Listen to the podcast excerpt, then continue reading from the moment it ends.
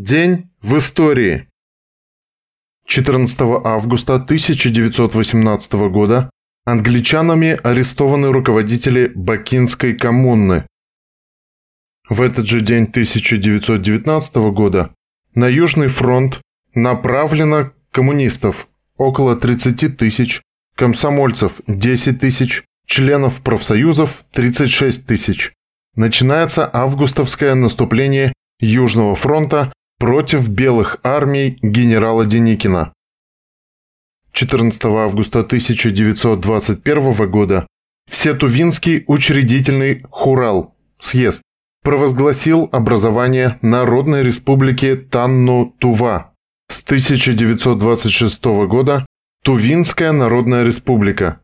11 октября 1944 года вошла в состав СССР на правах автономной области в РСФСР. С 1993 года Республика Тыва в составе РФ. 1930 в соответствии с решениями 16-го съезда партии 1930 и постановлением ЦК ВКПБ от 25 июля 1930 года, ЦИК и СНК СССР приняли 14 августа 1930 года постановление о всеобщем обязательном начальном обучении. К 1934 году начальное всеобщее обучение было осуществлено повсеместно. В 1933-37 годах в СССР было введено обязательное семилетнее образование.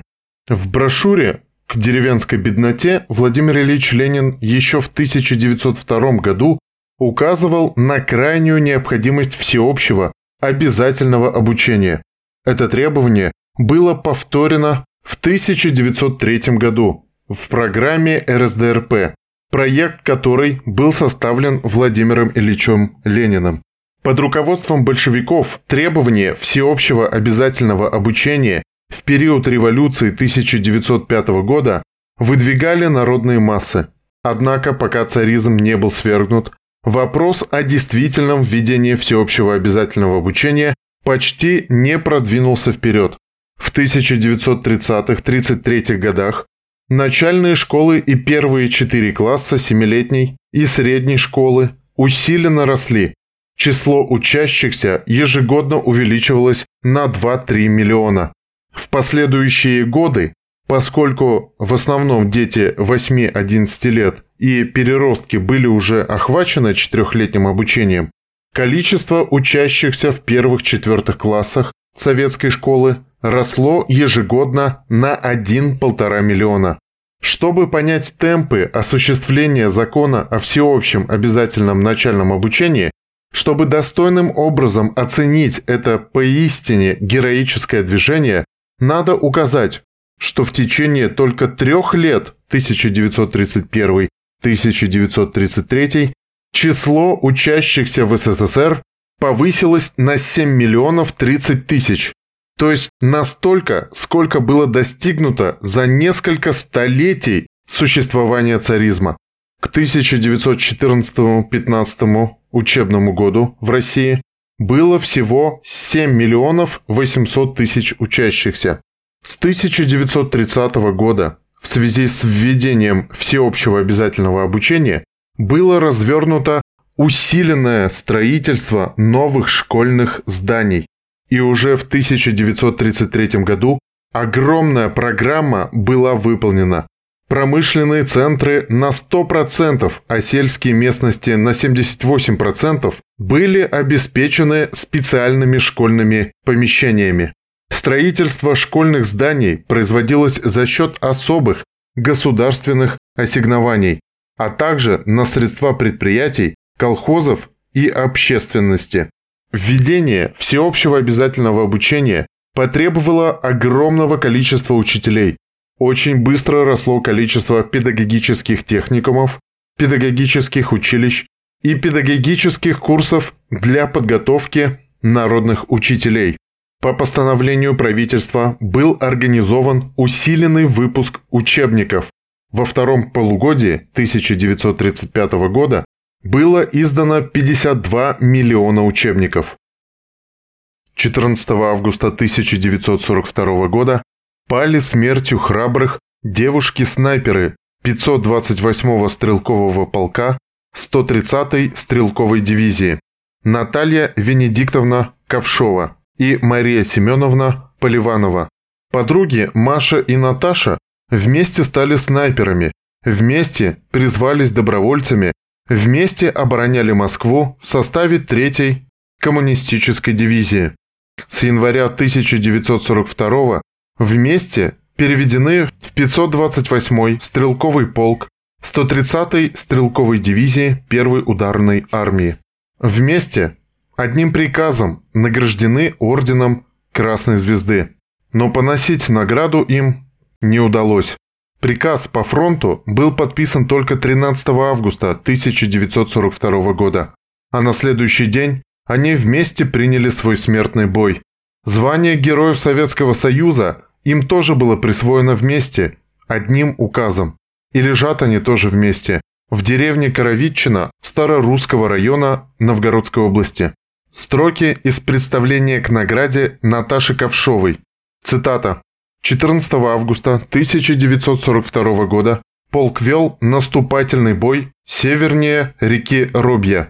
На один из ответственных участков, где противник особенно мешал продвижению нашего подразделения, была выдвинута лучшая снайперская пара – Ковшова и Поливанова. Они метко разили фрицев, уложив их в этот день до 40 штук. В процессе боя вышел из строя командир снайперской группы. Командование группы снайперов приняла на себя Наташа Ковшова. В это время немцы пошли в контратаку. Хладнокровно, не открывая себя, снайперы подпустили фашистов на близкое расстояние и по команде Наташи открыли меткий губительный огонь. Десятки трупов фашистов остались в 30 метрах от группы снайпера. Контратака немцев захлебнулась, и они отступили.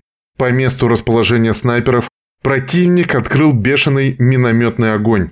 Мины ложились кучно, не оставляя живого места. Одновременно немцы, собрав силы, снова пошли в атаку. Снайперы, воодушевленные мужеством девушек, не отступили ни на шаг. Группа их редела, но они все время вели меткий огонь по врагу. Маша и Наташа были ранены.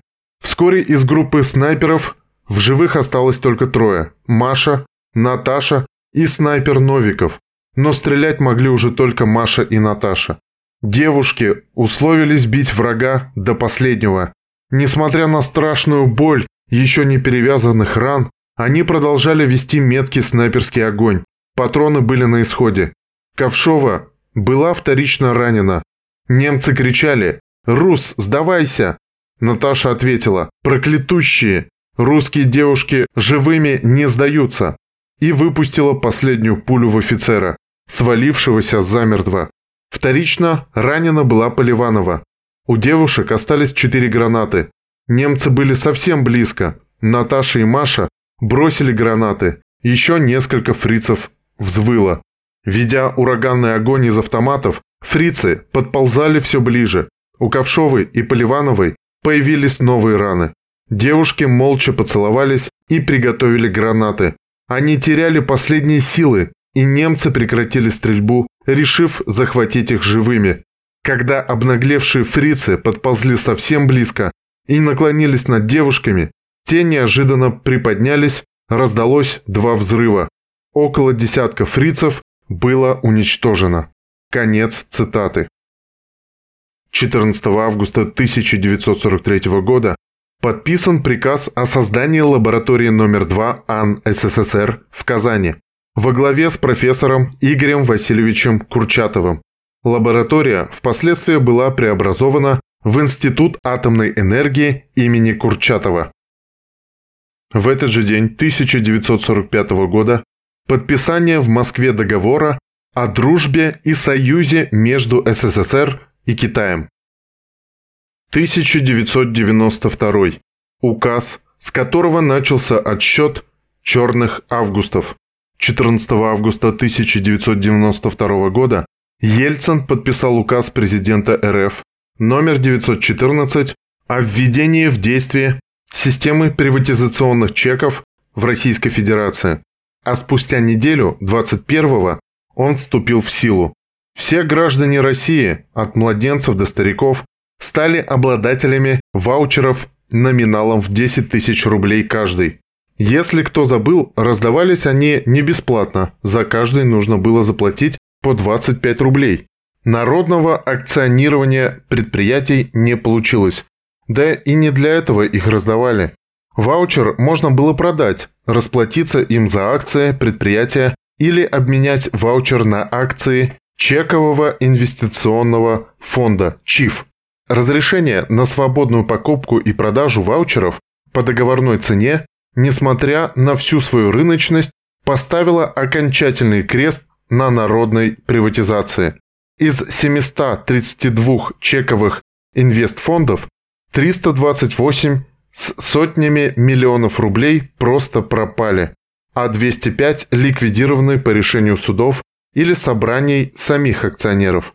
Купленные этими фондами акции приватизационных предприятий по балансовой стоимости перемещались с баланса ЧИФов на баланс иных структур, оставляя номинальные активы в фонде для последующей фактической ликвидации. Самые «честные» в кавычках 136 ЧИФов заплатили своим акционерам за каждую акцию от нескольких копеек до пару рублей. К 1 июля 1994 года около 50% легкой и пищевой промышленности стали частным сектором. Было приватизировано 35% строительного сектора, 42% предприятий автотранспорта, около половины всей госторговли, 55% общественного питания и 21% предприятий быта. За период 1992-1994 годов в Российской Федерации было приватизировано 135 600 госпредприятий. Федеральный бюджет получил издевательскую сумму в 5,5 миллиардов долларов. Таким был этот день в истории.